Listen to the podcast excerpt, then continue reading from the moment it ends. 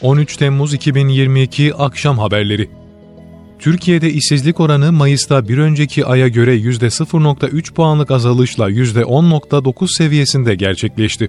Türkiye İstatistik Kurumu, Mayıs ayına ilişkin iş gücü istatistiklerini açıkladı. Buna göre Türkiye genelinde 15 ve daha yukarı yaş grubunda işsiz sayısı, Mayıs'ta bir önceki aya kıyasla 56 bin kişi azalarak 3 milyon 785 bin kişi oldu. İşsizlik oranı 0.3 puanlık azalışla %10.9 olarak hesaplandı.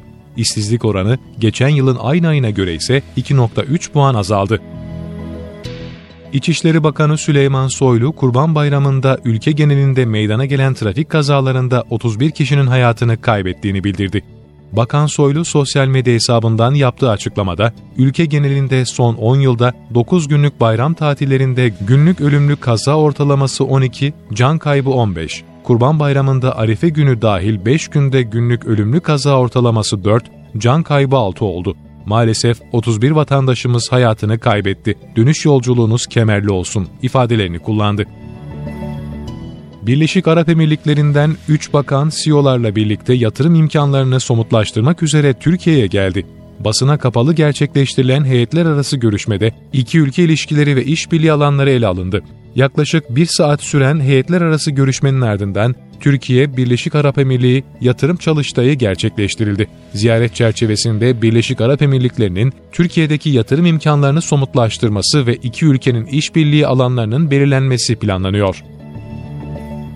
Muğla'nın Datça ilçesinde çıkan orman yangını kontrol altına alınmaya çalışılıyor. Mesudiye mahallesinin Kocadağ mevkiindeki ormanlık alanda henüz belirlenemeyen nedenle yangın çıktı. Alevler rüzgarın da etkisiyle kısa sürede yayıldı. Yangına 5 uçak 9 helikopterle havadan, 20 arazöz, 9 su tankeri, 3 dozer, çok sayıda itfaiyeci ve orman işçisiyle karadan müdahale sürüyor. Milli Savunma Bakanlığı Barış Pınarı bölgesine saldırı hazırlığında olduğu tespit edilen 4 PKK-YPG'li teröristin etkisiz hale getirildiğini bildirdi. Bakanlıktan yapılan açıklamaya göre Türk Silahlı Kuvvetleri Suriye'nin kuzeyindeki teröristlere yönelik önleyici operasyonlara devam ediyor. Bu kapsamda Barış Pınarı bölgesine yönelik saldırı hazırlığında olduğu belirlenen 4 PKK-YPG'li terörist etkisiz hale getirildi. Milli Savunma Bakanlığı'nın FETÖ ile mücadelesinde bugüne kadar 150'si general 24.388 kişi ihraç edildi. Yurt içi ve sınır ötesinde bölücü terör örgütlerine yönelik operasyonlar sürerken FETÖ ile mücadelede de elde edilen yeni bilgi ve belgeler ışığında devam ediyor. Bu kapsamda 15 Temmuz darbe girişiminden bugüne kadar Türk Silahlı Kuvvetleri'nden toplam 24.338 kişi ihraç edildi. 797 personel hakkında ise adli ve idari süreç devam ediyor. İhraç edilenler arasında 150 general yer alırken 2436 personelin rütbeleri alındı. FETÖ'den temizlendikçe Türk Silahlı Kuvvetleri'nin daha da güçlendiğini aktaran Milli Savunma Bakanlığı kaynakları, yurt içi ve sınır ötesinde düzenlenen harekatlarla sayısı ve çapı giderek artan büyük tatbikatlarda elde edilen başarıları bunun en önemli göstergesi olarak nitelendirdi. Terör örgütü FETÖ üyelerinin 15 Temmuz 2016'daki hain darbe girişiminin üzerinden 6 yıl geçerken Hafıza, Hafıza 15 Temmuz Müzesi, o gece yaşananların unutulmaması gerektiğini sergilenen obje ve videolarla ziyaretçilerine hatırlatıyor.